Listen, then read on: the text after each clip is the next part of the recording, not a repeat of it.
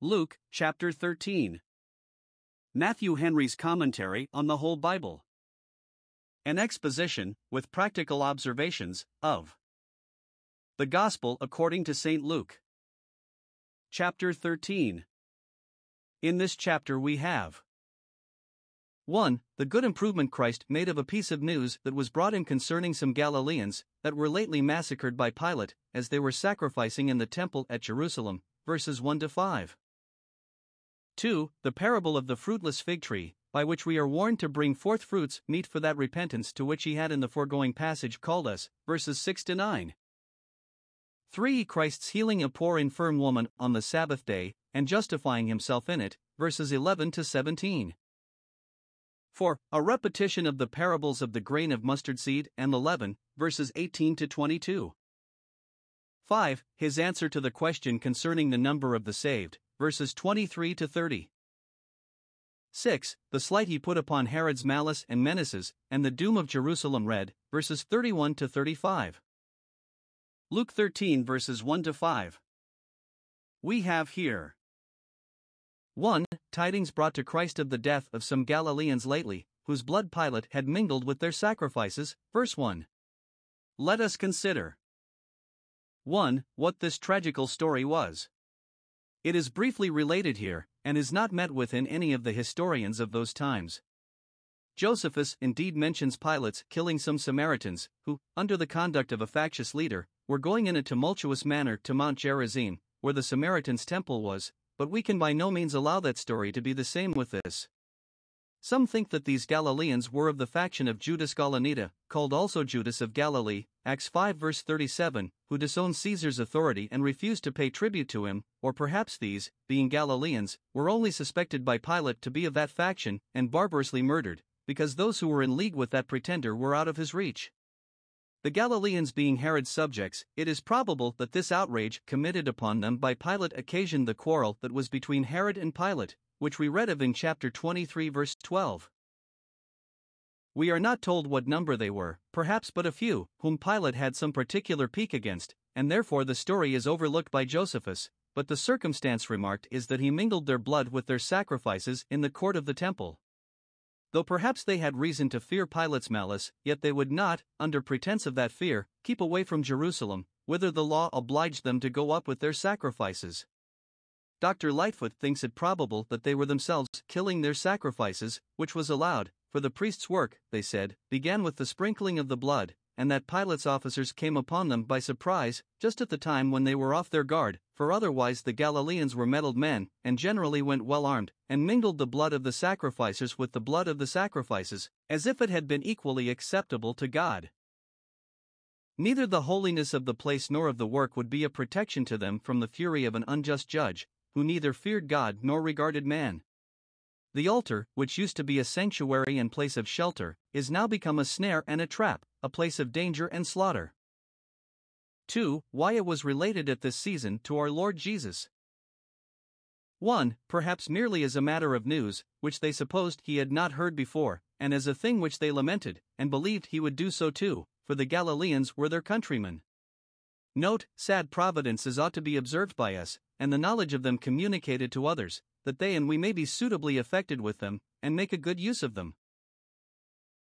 2. Perhaps it was intended as a confirmation of what Christ had said in the close of the foregoing chapter, concerning the necessity of making our peace with God in time, before we be delivered to the officer, that is, to death, and so cast into prison, and then it will be too late to make agreements. Now, say they, Master, here is a fresh instance of some that were very suddenly delivered to the officer, that were taken away by death when they little expected it, and therefore we have all need to be ready. Note, it will be of good use to us both to explain the Word of God and to enforce it upon ourselves by observing the providences of God. 3. Perhaps they would stir him up, being himself of Galilee, and a prophet, and one that had a great interest in that country, to find out a way to revenge the death of these Galileans upon Herod. If they had any thoughts of this kind, they were quite mistaken, for Christ was now going up to Jerusalem, to be delivered into the hands of Pilate, and to have his blood, not mingled with his sacrifice, but itself made a sacrifice. For perhaps this was told Christ to deter him from going up to Jerusalem to worship. Verse 22 Lest Pilate should serve him as he had served those Galileans, and should suggest against him, as probably he had insinuated against those Galileans, in vindication of his cruelty, that they came to sacrifice as Absalom did, with a seditious design, under color of sacrificing, to raise rebellion. Now, lest Pilate, when his hand was in, should proceed further, they think it advisable that Christ should for the present keep out of the way. 5. Christ's answer intimates that they told him this with a spiteful innuendo, that, though Pilate was unjust in killing them, yet without doubt they were secretly bad men, else God would not have permitted Pilate thus barbarously to cut them off. It was very invidious, rather than they would allow them to be martyrs, though they died sacrificing, and perhaps suffered for their devotion, they would, without any color of proof, suppose them to be malefactors, and it may be for no other reason than because they were not of their party and denomination, differed from them, or had difference with them. This fate of theirs, which was capable not only of a favorable, but an honorable construction, shall be called a just judgment of God upon them, though they know not for what. 2. Christ's reply to this report, in which, 1. He seconded it with another story, which, like it, gave an instance of peoples being taken away by sudden death. It is not long since the Tower of Siloam fell, and there were 18 persons killed and buried in the ruins of it. Dr. Lightfoot's conjecture is that this tower adjoined to the Pool of Siloam, which was the same with the Pool of Bethesda, and that it belonged to those porches which were by the pool, in which the impotent folks lay, that waited for the stirring of the water. John 5 verse 3, and that they who were killed were some of them, or some of those who in this pool used to purify themselves for the temple service, for it was near the temple. Whoever they were, it was a sad story, yet such melancholy accidents we often hear of, for as the birds are caught in a snare, so are the sons of men snared in an evil time, when it falls suddenly upon them. Ecclesiastes 9 verse 12. Towers, that were built for safety, often prove men's destruction. 2. He cautioned his hearers not to make an ill use of these and similar events, nor take occasion thence to censure great sufferers, as if they were therefore to be accounted great sinners. Suppose ye that these Galileans, who were slain as they were sacrificing, were sinners above all the Galileans, because they suffered such things? I tell you nay, verses 2 and 3. Perhaps they that told him the story of the Galileans were Jews, and were glad of anything that furnished them with matter of reflection upon the Galileans, and therefore Christ retorted upon them the story of the men of Jerusalem, that came to an untimely end, for, with what measure of that kind we meet, it shall be measured to us again. Now suppose ye that those eighteen who met with their death from the Tower of Siloam, while perhaps they were expecting their cure from the pool of Siloam, were debtors to divine justice above all men that dwelt at Jerusalem? I tell you nay whether it make for us or against us, we must abide by this rule, that we cannot judge of men's sins by their sufferings in this world, for many are thrown into the furnace as gold to be purified, not as dross and chaff to be consumed. We must therefore not be harsh in our censures of those that are afflicted more than their neighbors, as Job's friends were in their censures of him, lest we condemn the generation of the righteous. Psalm 72 verse 14. If we will be judging, we have enough to do to judge ourselves, nor indeed can we know love or hatred by all that is before us, because all things come alike to all. Ecclesiastes 9 verses 1 and 2. And we might as justly conclude that the oppressors, and Pilate among the rest, on whose side are power and success, are the greatest saints, as that the oppressed, and those Galileans among the rest, who are all in tears and have no comforter, no, not the priests and Levites that attended the altar, are the greatest sinners. Let us, in our censures of others, do as we would be done by, for as we do we shall be done by. Judge not, that ye be not judged. Matthew 7 verse 1. 3. On these stories he founded a call to repentance, adding to each of them this awakening word Except ye repent, ye shall all likewise perish. Verses 3 to 5. 1. This intimates that we all deserve to perish as much as they did, and had we been dealt with according to our sins, according to the iniquity of our holy things, our blood had been long ere this mingled with our sacrifices by the justice of God. It must moderate our censure, not only that we are sinners, but that we are as great sinners as they, have as much sin to repent of as they had to suffer for. 2. That therefore we are all concerned to repent, to be sorry for what we have done amiss, and to do so no more. The judgments of God upon others are loud calls to us to repent. See how Christ improved everything for the pressing of that great duty which he came not only to gain room for, and give hopes to, but to enjoin upon us in that is, to repent. 3. That repentance is the way to escape perishing, and it is a sure way, so iniquity shall not be your ruin, but upon no other terms. For, that, if we repent not, we shall certainly perish, as others have done before us. Some lay an emphasis upon the word likewise, and apply it to the destruction that was coming upon the people of the Jews, and particularly upon Jerusalem, who were destroyed by the Romans at the time of their Passover, and so, like the Galileans, they had their blood mingled with their sacrifices, and many of them, both in Jerusalem and in other places, were destroyed by the fall of walls and buildings which were battered down about their ears, as those that died by the fall of the tower of Siloam. But certainly it looks further, except we repent, we shall perish eternally, as they perished out of this world. The same Jesus that calls us to repent because the kingdom of heaven is at hand, bids us repent because otherwise we shall perish, so that he has set before us life and death, good and evil, and put us to our choice. 5. The perishing of those in their impenitency who have been most harsh and severe in judging others will be in a particular manner aggravated. Luke 13 verses 6 to 9. This parable is intended to enforce that word of warning immediately going before Except ye repent, ye shall all likewise perish, except you be reformed, you will be ruined, as the barren tree, except it bring forth fruit, will be cut down. 1. This parable primarily refers to the nation and people of the Jews. God chose them for his own, made them a people near to him, gave them advantages for knowing and serving him above any other people, and expected answerable returns of duty and obedience from them, which, turning to his praise and honor, he would have accounted fruit, but they disappointed his expectations, they did not do their duty, they were a reproach instead of being a credit to their profession. Upon this, he justly determined to abandon them, and cut them off, to deprive them of their privileges, to unchurch and unpeople them, but, upon Christ's intercession, as of old upon that of Moses, he graciously gave them further time and further mercy, tried them, as it were, another year, by sending his apostles among them, to call them to repentance, and in Christ's name to offer them pardon, upon repentance. Some of them were wrought upon to repent, and bring forth fruit, and with them all was well, but the body of the nation continued impenitent and unfruitful, and ruin without remedy came upon them, about forty years after they were cut down, and cast into the fire, as John Baptist had told them, Matthew 3 verse 10, which saying of his this parable enlarges upon. 2. Yet it has, without doubt, a further reference, and is designed for the awakening of all that enjoy the means of grace and the privileges of the visible church, to see to it that the temper of their minds and the tenor of their lives be answerable to their professions and opportunities, for that is the fruit required. Now observe here 1. The advantages which this fig tree had.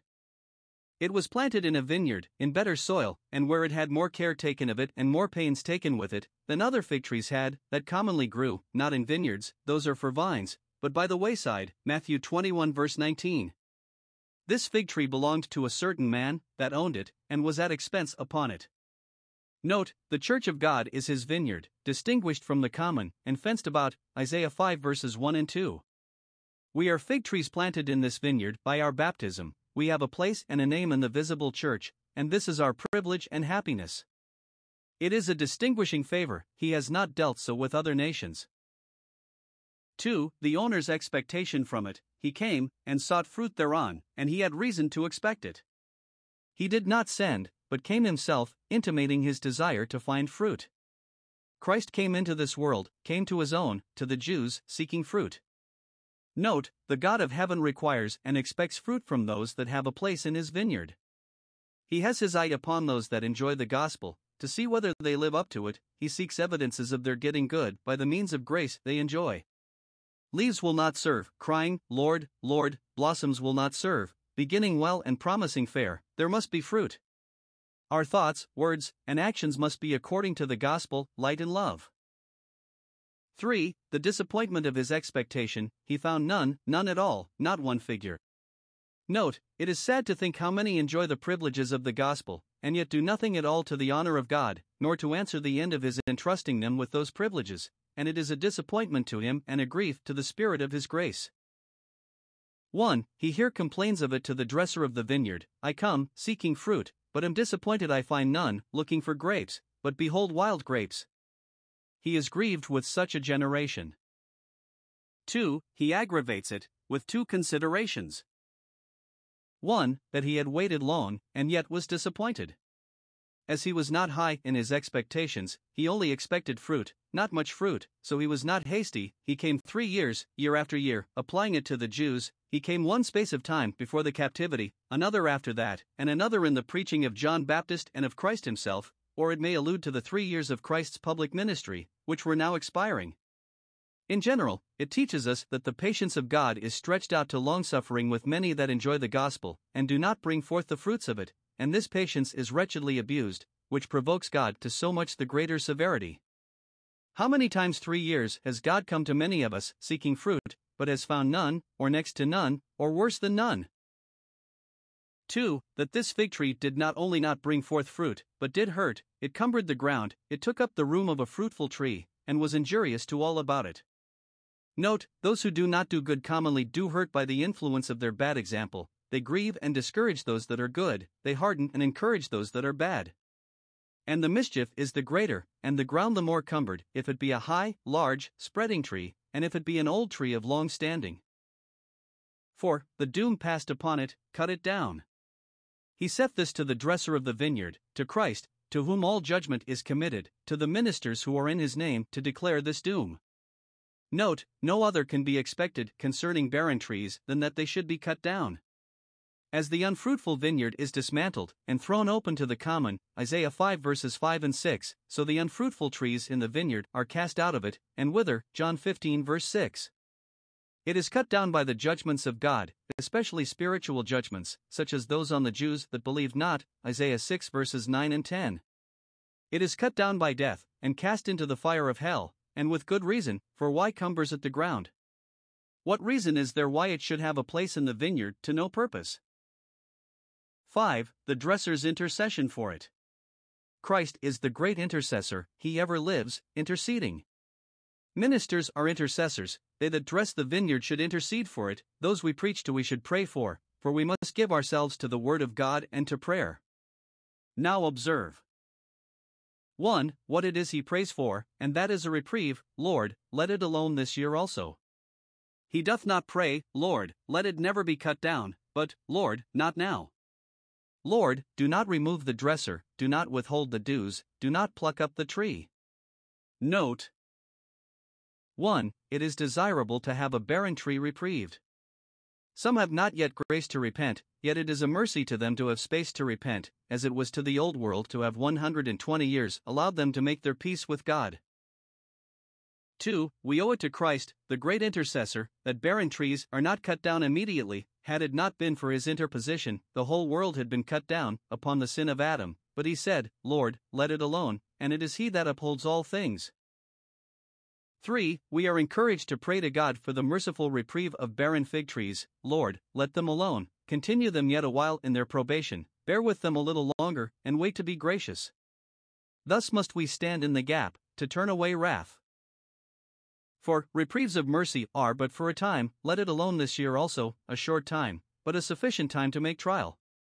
When God has borne long, we may hope he will bear yet a little longer, but we cannot expect he should bear always. 5. Reprieves may be obtained by the prayers of others for us, but not pardons, there must be our own faith, and repentance, and prayers, else no pardon. 2. How he promises to improve this reprieve, if it be obtained, till I shall dig about it, and dung it. Note 1. In general, our prayers must always be seconded with our endeavors. The dresser seems to say, Lord, it may be I have been wanting in that which is my part, but let it alone this year, and I will do more than I have done towards its fruitfulness. Thus, in all our prayers, we must request God's grace, with a humble resolution to do our duty, else we mock God, and show that we do not rightly value the mercies we pray for. 2. In particular, when we pray to God for grace for ourselves or others, we must follow our prayers with diligence in the use of the means of grace. The dresser of the vineyard engages to do his part, and therein teaches ministers to do theirs. He will dig about the tree and will dung it. Unfruitful Christians must be awakened by the terrors of the law, which break up the fallow ground, and then encouraged by the promises of the gospel, which are warming and fattening, as manure to the tree.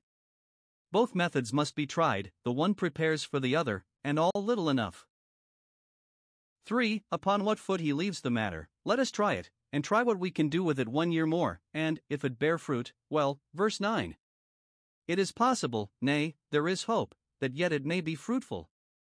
In this hope, the owner will have patience with it, and the dresser will take pains with it, and, if it should have the desired success, both will be pleased that it was not cut down.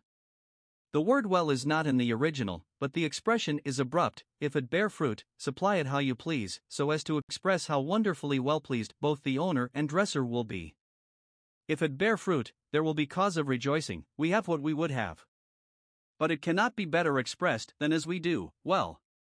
Note, unfruitful professors of religion, if after long unfruitfulness they will repent, and amend, and bring forth fruit, shall find all is well.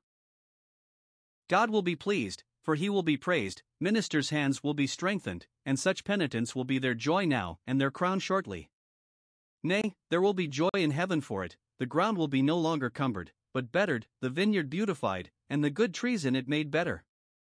As for the tree itself, it is well for it, it shall not only not be cut down, but it shall receive blessing from God. Hebrews 6 verse 7 It shall be purged, and shall bring forth more fruit, for the Father is its husbandman. John 15 verse 2 And it shall at last be transplanted from the vineyard on earth to the paradise above. But he adds, If not, then after that thou shalt cut it down.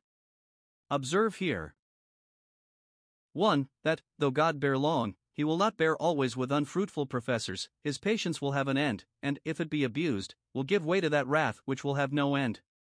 Barren trees will certainly be cut down at last, and cast into the fire. 2. The longer God has waited, and the more cost he has been at upon them, the greater will their destruction be, to be cut down after that, after all these expectations from it, these debates concerning it, this concern for it, will be sad indeed, and will aggravate the condemnation. 3. Cutting down, though it is work that shall be done, is work that God does not take pleasure in, for observe here, the owner said to the dresser, Do thou cut it down, for it cumbereth the ground. Nay, said the dresser, if it must be done at last, thou shalt cut it down, let not my hand be upon it. For those that now intercede for barren trees, and take pains with them, if they persist in their unfruitfulness, will be even content to see them cut down, and will not have one word more to say for them. Their best friends will acquiesce in, nay, they will approve and applaud, the righteous judgment of God, in the day of the manifestation of it. Revelation 15 verses 3 and 4. Luke 13 verses 10 to 17. Here is 1. The miraculous cure of a woman that had been long under a spirit of infirmity. Our Lord Jesus spent his Sabbaths in the synagogues, verse 10. We should make conscience of doing so, as we have opportunity, and not think we can spend the Sabbath as well at home reading a good book, for religious assemblies are a divine institution, which we must bear our testimony to, though but of two or three.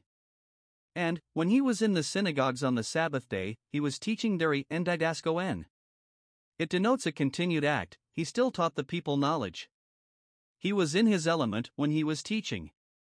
Now to confirm the doctrine he preached, and recommended as faithful, and well worthy of all acceptation, he wrought a miracle, a miracle of mercy. 1. The object of charity that presented itself was a woman in the synagogue that had a spirit of infirmity 18 years, verse 11.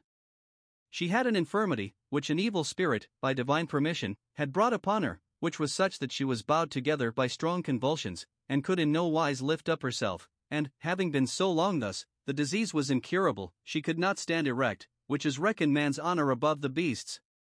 Observe, though she was under this infirmity, by which she was much deformed, and made to look mean, and not only so, but, as is supposed, motion was very painful to her, yet she went to the synagogue on the Sabbath day. Note, even bodily infirmities, unless they be very grievous indeed, should not keep us from public worship on the Sabbath days, for God can help us, beyond our expectation. 2. The offer of this cure to one that sought it not bespeaks the preventing mercy and grace of Christ. When Jesus saw her, he called her to him. Verse 12. It does not appear that she made any application to him, or had any expectation from him, but before she called, he answered. She came to him to be taught, and to get good to her soul, and then Christ gave this relief to her bodily infirmity. Note, those whose first and chief care is for their souls do best befriend the true interests of their bodies likewise, for other things shall be added to them. Christ in his gospel calls and invites those to come to him for healing that labor under spiritual infirmities, and, if he calls us, he will undoubtedly help us when we come to him. 3. The cure effectually and immediately wrought bespeaks his almighty power. He laid his hands on her, and said, Woman, thou art loosed from thine infirmity. though thou hast been long laboring under it, thou art at length released from it. Let not those despair whose disease is inveterate, who have been long in affliction. God can at length relieve them, therefore, though Itari wait for him. Though it was a spirit of infirmity, an evil spirit, that she was under the power of, Christ has a power superior to that of Satan, is stronger than he. Though she could in no wise lift up herself, Christ could lift her up, and enable her to lift up herself. She that had been crooked was immediately made straight, and the scripture was fulfilled Psalm 146, verse 8 The Lord riseth them that are bowed down. This cure represents the work of Christ's grace upon the souls of the people. 1. In the conversion of sinners.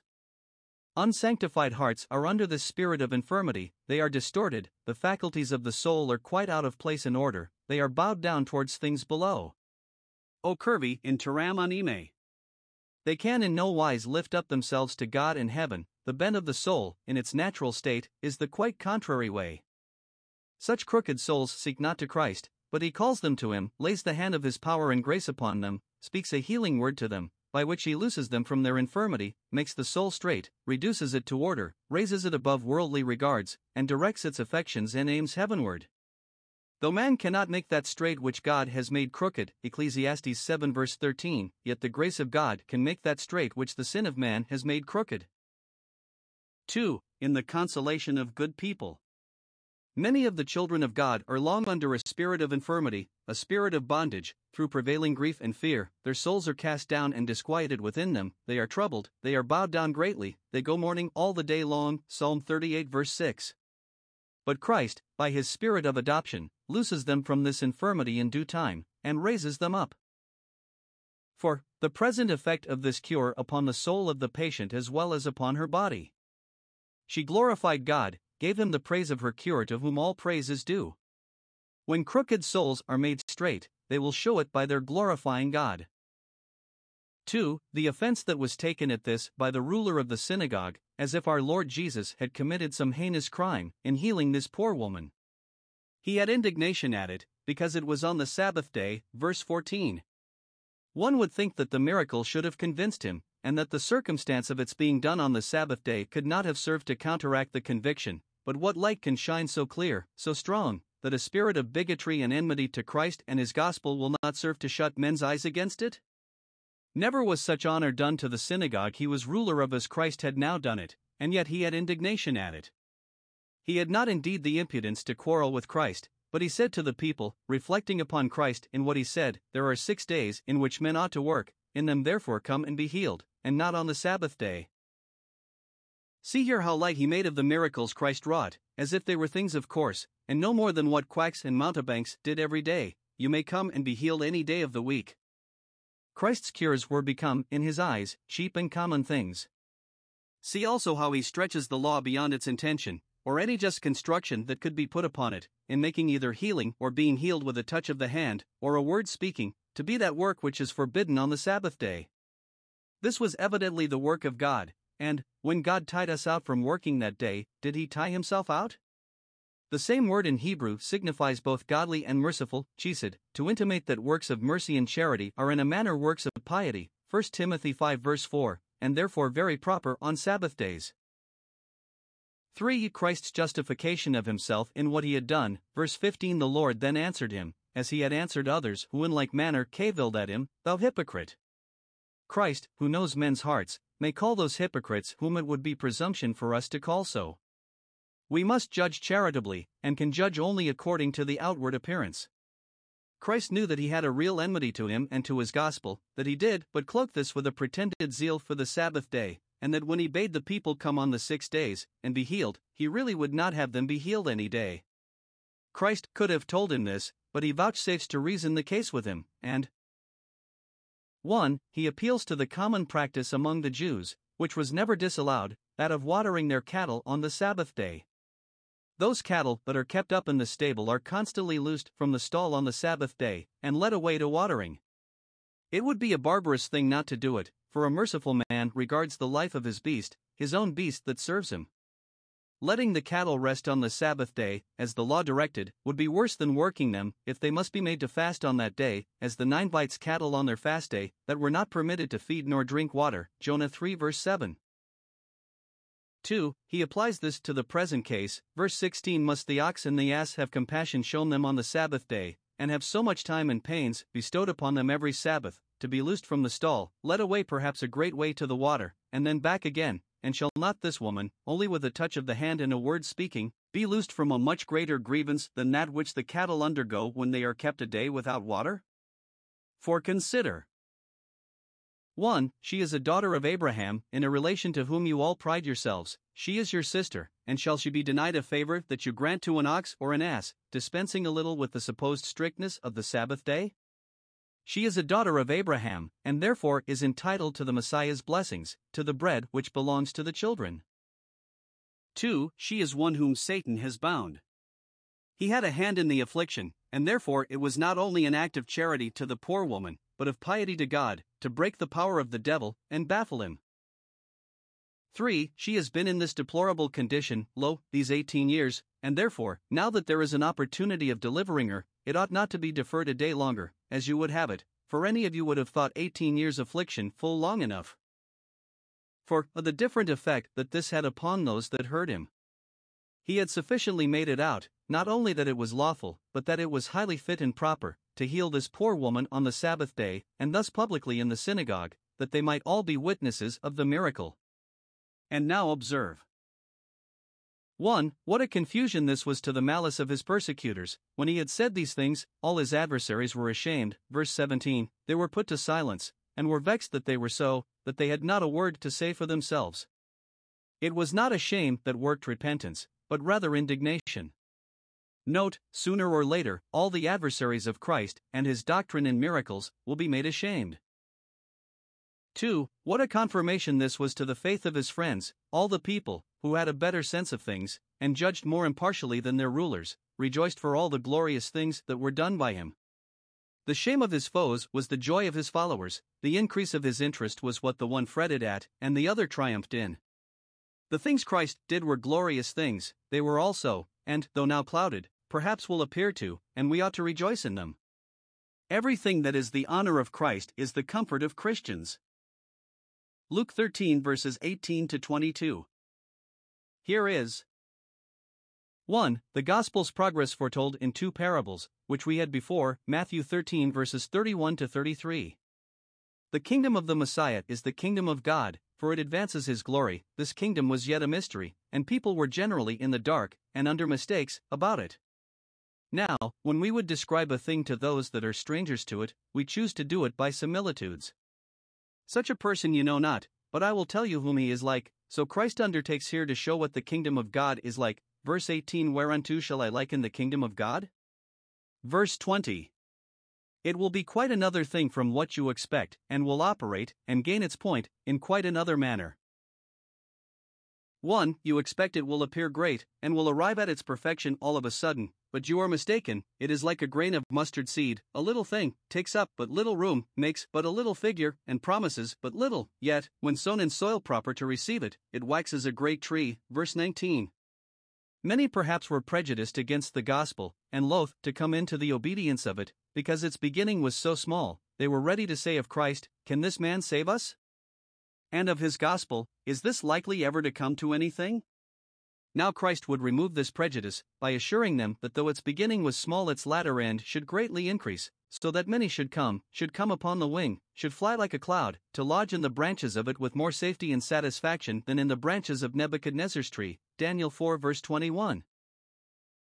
2. You expect it will make its way by external means, by subduing nations and vanquishing armies, though it shall work like leaven, silently and insensibly, and without any force or violence. Verse 21.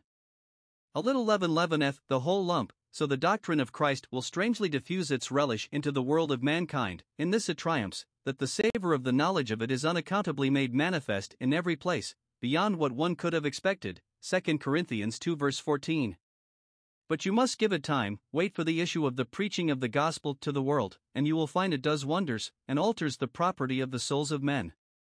By degrees the whole will be leavened, even as many as are, like the meal to the leaven, prepared to receive the savor of it. 2. Christ's progress towards Jerusalem recorded. He went through the cities and villages, teaching and journeying. Verse 22. Here we find Christ an itinerant, but an itinerant preacher, journeying towards Jerusalem, to the feast of dedication, which was in the winter, when traveling was uncomfortable, yet he would be about his father's business, and therefore, whatever cities or villages he could make in his way, he gave them a sermon or two, not only in the cities, but in the country villages. Wherever providence brings us, we should endeavor to be doing all the good we can. Luke 13 verses 23 to 30. We have here 1. A question put to our Lord Jesus. Who it was that put it, we are not told, whether a friend or a foe, for he both gave a great liberty of questioning him and returned answers to the thoughts and intents of the heart. The question was, Are there few that are saved? Verse 23 Ei oligoi hoi sozomenoi dash if the saved be few? Master, I have heard thou shouldest say so, is it true? 1. Perhaps it was a captious question. He put it to him, tempting him, with a design to ensnare him and lessen his reputation. If he should say that many would be saved, they would reproach him as too loose, and making salvation cheap, if few, they would reproach him as precise and straight laced. The Jewish doctors said that all Israel should have a place in the world to come, and would he dare to contradict that? Those that have sucked in a corrupt nation are ready to make it the standard by which to measure all men's judgments, and in nothing do men more betray their ignorance, presumption, and partiality, than in judging of the salvation of others. 2. Perhaps it was a curious question, a nice speculation, which he had lately been disputing upon with his companions, and they all agreed to refer it to Christ. Note, many are more inquisitive respecting who shall be saved, and who not, than respecting what they shall do to be saved. It is commonly asked, May such and such be saved? But it is well that we may be saved without knowing this. 3. Perhaps it was an admiring question. He had taken notice how strict the law of Christ was, and how bad the world was, and, comparing these together, cries out, How few are there that will be saved? Note, we have reason to wonder that of the many to whom the word of salvation is sent, there are so few to whom it is indeed a saving word. For, perhaps it was an inquiring question if there be few that be saved, what then? What influence should this have upon me? Note, it concerns us all seriously to improve the great truth of the fewness of those that are saved. 2. Christ's answer to this question, which directs us what use to make of this truth. Our Savior did not give a direct answer to this inquiry, for he came to guide men's consciences, not to gratify their curiosity. Ask not, How many shall be saved? But, be they more or fewer, shall I be one of them? Not, What shall become of such and such, and what shall this man do? But, what shall I do, and what will become of me? Now in Christ's answer observe 1. A quickening exhortation and direction, strive to enter in at the strait gate. This is directed not to him only that asked the question, but to all, to us, it is in the plural number, strive ye. Note 1. All that will be saved must enter in at the strait gate, must undergo a change of the whole man, such as amounts to no less than being born again, and must submit to a strict discipline. 2. Those that would enter in at the strait gate must strive to enter. It is a hard matter to get to heaven, and a point that will not be gained without a great deal of care and pains, of difficulty and diligence. We must strive with God in prayer, wrestle as Jacob, strive against sin and Satan. We must strive in every duty of religion, strive with our own hearts, agones be in an agony, strive as those that run for a prize, excite and exert ourselves to the utmost. 2. Divers awakening considerations, to enforce this exhortation. Oh, that we may be all awakened and quickened by them. They are such considerations as will serve to answer the question Are there few that shall be saved? 1. Think how many take some pains for salvation and yet perish because they do not take enough, and you will say that there are few that will be saved, and that it highly concerns us to strive. Many will seek to enter in, and shall not be able, they seek, but they do not strive. Note, the reason why many come short of grace and glory is because they rest in a lazy seeking of that which will not be attained without a laborious striving. They have a good mind to happiness, and a good opinion of holiness, and take some good steps towards both. But their convictions are weak, they do not consider what they know and believe, and, consequently, their desires are cold, and their endeavors feeble, and there is no strength or steadiness in their resolutions, and thus they come short and lose the prize, because they do not press forward. Christ avers this upon his own word, I say unto you, and we may take it upon his word, for he knows both the counsels of God and the hearts of the children of men. 2. Think of the distinguishing day that is coming and the decisions of that day, and you will say there are a few that shall be saved, and that we are concerned to strive. The master of the house will rise up and shut to the door. Verse 25. Christ is the master of the house, that will take cognizance of all that frequent his house and are retainers to it, will examine comers and goers and those that pass and repass. Now he seems as if he left things at large, but the day is coming when he will rise up and shut to the door. What door? 1. A door of distinction. Now, within the temple of the church, there are carnal professors who worship in the outer court, and spiritual professors who worship within the veil. Between these, the door is now open, and they meet promiscuously in the same external performances. But, when the master of the house is risen up, the door will be shut between them, that those who are in the outer court may be kept out, and left to be trodden under foot by the Gentiles. Revelation 11, verse 2. As to those that are filthy, shut the door upon them, and let them be filthy still, that those who are within may be kept within, that those who are holy may be holy still. The door is shut to separate between the precious and the vile, that sinners may no longer stand in the congregation of the righteous. Then you shall return, and discern betwixt them. 2. A door of denial and exclusion. The door of mercy and grace has long stood open to them, but they would not come in by it, would not be beholden to the favor of that door, they hope to climb up some other way, and to get to heaven by their own merits, and therefore when the master of the house is risen up, he will justly shut that door, let them not expect to enter by it, but let them take their own measures. Thus, when Noah was safe in the ark, God shut the door, to exclude all those that depended upon shelters of their own in the approaching flood. 3. Think how many who were very confident that they should be saved will be rejected in the day of trial, and their confidences will deceive them, and you will say that there are few that shall be saved and that we are all concerned to strive. Consider 1. What an assurance they had of admission, and how far their hope carried them, even to heaven's gate. There they stand and knock, knock as if they had authority, knock as those that belong to the house, saying, Lord, Lord, open to us, for we think we have a right to enter, take us in among the saved ones, for we joined ourselves to them. Note, many are ruined by an ill grounded hope of heaven, which they never distrusted or called in question, and therefore conclude their state is good because they never doubted it. They call Christ, Lord, as if they were his servants, nay, in token of their importunity, they double it, Lord, Lord, they are desirous now to enter in by that door which they had formerly made light of, and would now gladly come in among those serious Christians whom they had secretly despised. 2. What grounds they had for this confidence. Let us see what their plea is, verse 26. First, they had been Christ's guests, had had an intimate converse with him, and had shared in his favors, we have eaten and drunk in thy presence, at thy table. Judas ate bread with Christ, dipped with him in the dish. Hypocrites, under the disguise of their external profession, receive the Lord's Supper, and in it partake of the children's bread, as if they were children.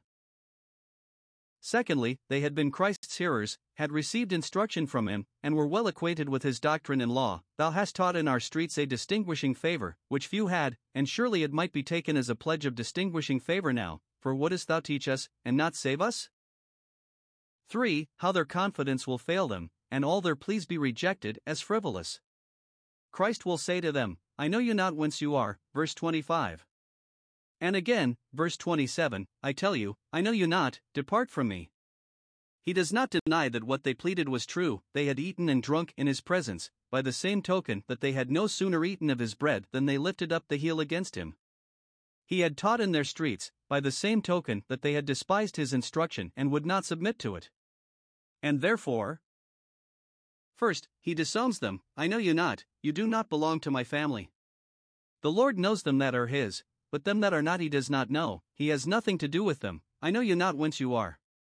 You are not of me, you are not from above, you are not branches of my house, of my vine. Secondly, he discards them, depart from me.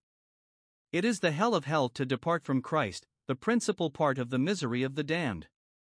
Depart from my door, here is nothing for you, no, not a drop of water. Thirdly, he gives them such a character as is the reason of this doom you are workers of iniquity. This is their ruin, that, under a pretense of piety, they kept up secret haunts of sin, and did the devil's drudgery in Christ's livery.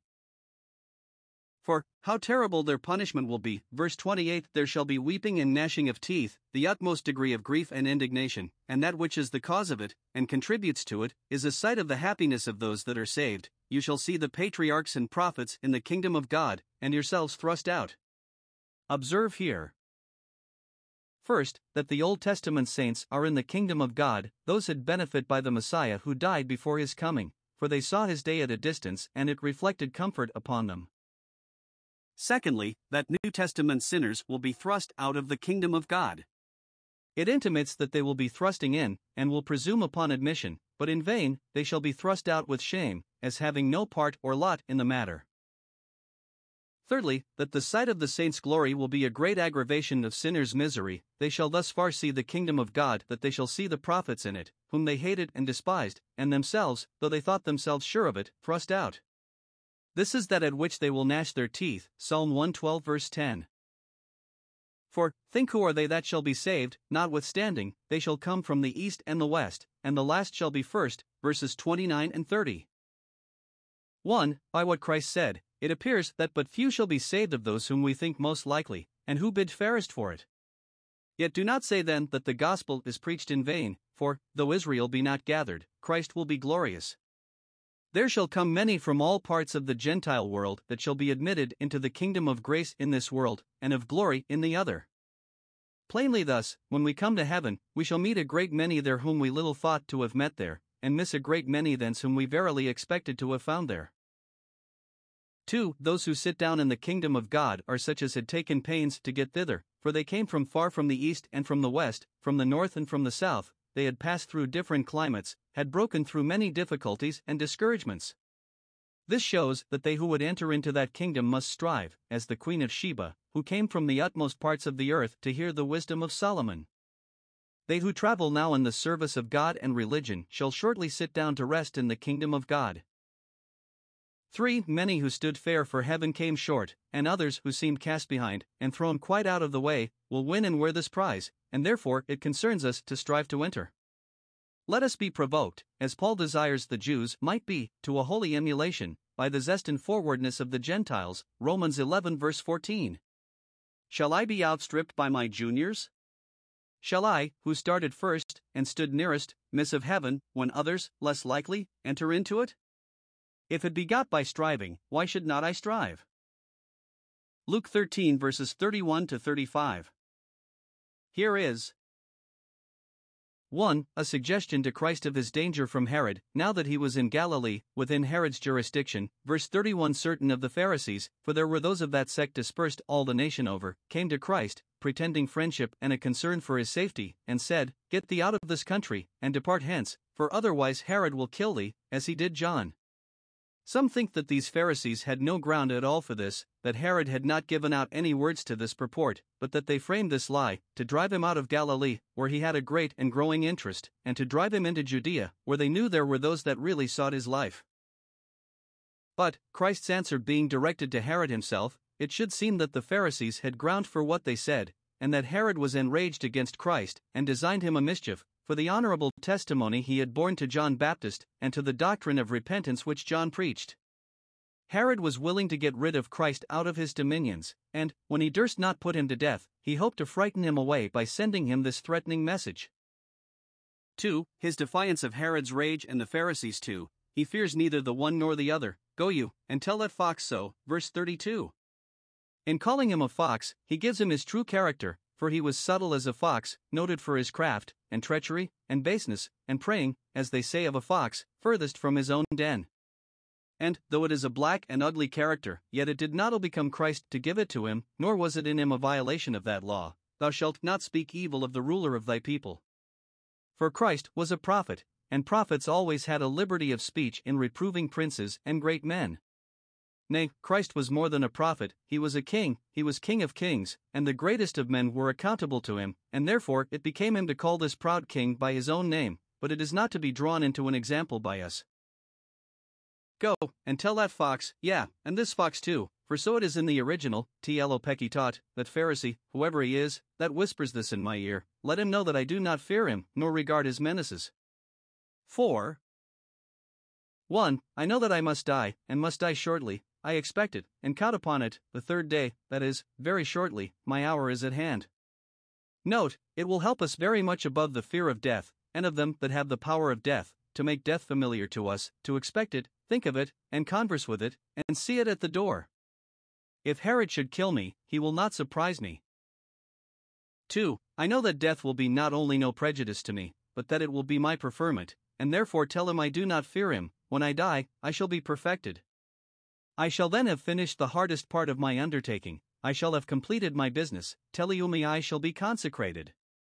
When Christ dies, he is said to have sanctified himself, he consecrated himself to his priestly office with his own blood. 3. I know that neither he nor anyone else can kill me till I have done my work. Go, and tell him that I value not his impotent rage. I will cast out devils, and do cures, today and tomorrow, that is, now and for some little space of time yet to come, in spite of him and all his threats. I must walk, I must go on in my intended journey, and it is not in his power to hinder me.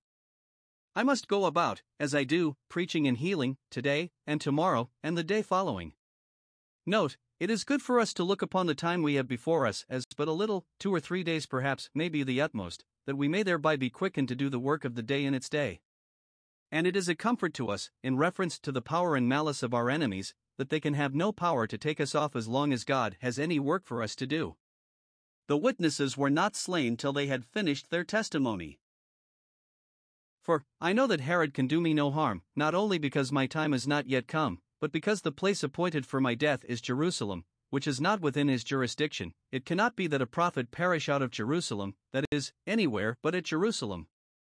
If a true prophet was put to death, he was prosecuted as a false prophet.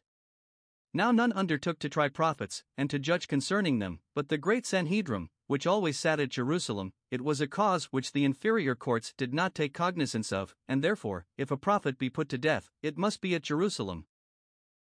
3. His lamentation for Jerusalem, and his denunciation of wrath against that city, verses 34 and 35. This we had Matthew 23 verses 37 to 39. Perhaps this was not said now in Galilee, but the evangelist, not designing to bring it in in its proper place, inserts it here, upon occasion of Christ's mentioning his being put to death at Jerusalem. Note 1. The wickedness of persons and places that more eminently than others profess religion and relation to God is in a particular manner provoking and grieving to the Lord Jesus. How pathetically does he speak of the sin and ruin of that holy city! O Jerusalem! Jerusalem. 2. Those that enjoy great plenty of the means of grace, if they are not profited by them, are often prejudiced against them. They that would not hearken to the prophets, nor welcome those whom God had sent to them, killed them, and stoned them. If men's corruptions are not conquered, they are provoked. 3. Jesus Christ has shown himself willing, freely willing, to receive and entertain poor souls that come to him, and put themselves under his protection, how often would I have gathered thy children together, as a hen gathereth her brood under her wings, with such care and tenderness? For, the reason why sinners are not protected and provided for by the Lord Jesus, as the chickens are by the hen, is because they will not, I would, I often would, and you would not. Christ's willingness aggravates sinners' unwillingness, and leaves their blood upon their own heads. 5. The house that Christ leaves is left desolate. The temple, though richly adorned, though greatly frequented, is yet desolate if Christ has deserted it. He leaves it to them, they had made an idol of it, and let them take it to themselves, and make their best of it, Christ will trouble it no more. 6. Christ justly withdraws from those that drive him from them. They would not be gathered by him, and therefore, saith he, You shall not see me, you shall not hear me, any more, as Moses said to Pharaoh, when he forbade him his presence, Exodus 10 verses 28 and 29. 7. The judgment of the great day will effectually convince unbelievers that would not now be convinced. Then you will say, Blessed is he that cometh, that is, you will be glad to be among those that say so, and will not see me to be the Messiah till then when it is too late.